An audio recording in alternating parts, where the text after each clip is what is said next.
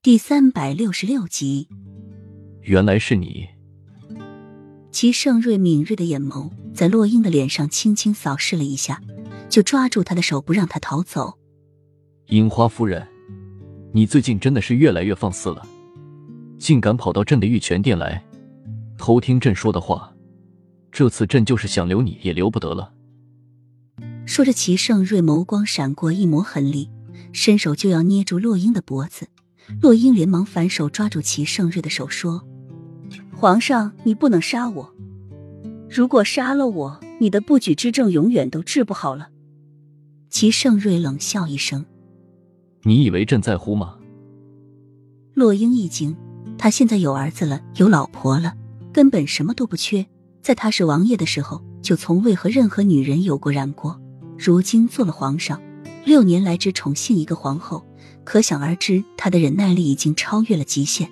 他可不可以理解为他嗜性冷淡，对性根本就不在乎？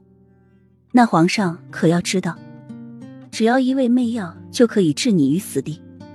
这后宫的嫔妃见皇上不灵性，他们必定会使用各种各样的方法。媚药在各个宫都有，自古都是用来调情的。若皇上要是不小心中了此药，恐怕是世人第一位。死在媚药之下的皇上了。洛英灵机一动，便说：“他做太子妃的时候，曾经就诱个太监拿这种药给他，他还不知道为什么。一问才知道，这后宫的女人或多或少的都会用这种药博取皇上的欢心。”齐盛瑞听到这里，手慢慢的松开，眼眸却更加的阴冷起来，眸光不经意的在洛英窈窕有致的身躯上扫视了一眼。立马就觉得有种无名火扑面而来，再加上洛英娇嫩面容和被水湿身的诱惑，齐盛瑞更觉那团火旺盛了。隐隐约约间闻到一股清幽的麝香，在鼻尖慢慢的环绕。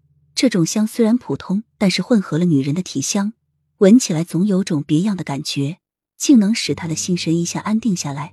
这种香在他的身上曾经闻到过，当时他头疼欲裂。